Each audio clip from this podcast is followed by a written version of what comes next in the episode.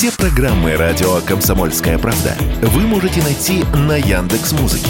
Ищите раздел вашей любимой передачи и подписывайтесь, чтобы не пропустить новый выпуск. Радио КП на Яндекс Музыке. Это удобно, просто и всегда интересно.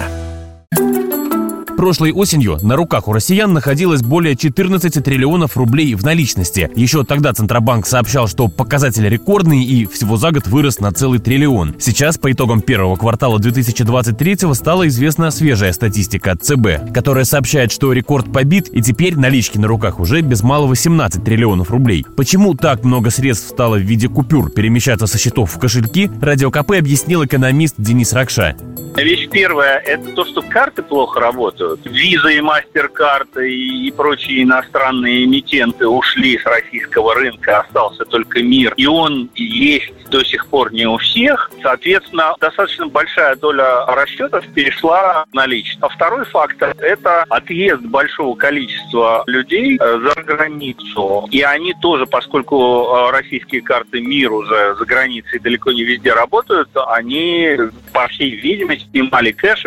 Впрочем, снимать наличность россиян могут заставлять и другие факторы. Например, нежелание полностью перебираться в мир безналичных расчетов, где банкам и государству видна каждая ваша операция, сказал Радио КП руководитель Центра политэкономических исследований Института нового общества Василий Колташов.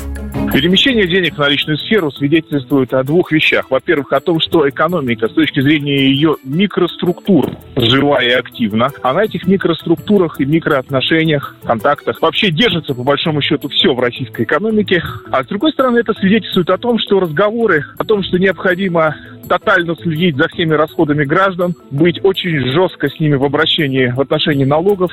Все это породило, в общем-то, здоровую реакцию недоверия со стороны большого количества наших граждан, которые не только деньги с депозитов снимали на протяжении длительного времени, но и начали активнее пользоваться наличными. По сути, это такое тихое сопротивление некоторым поздним, на самом деле уже не очень-то актуальным неолиберальным инициативам. Прошлый раз резкий рост в объемах снятия наличных в России был зафиксирован в первом полугодии 2020-го, в начале пандемии COVID-19. Василий Кондрашов, Радио КП.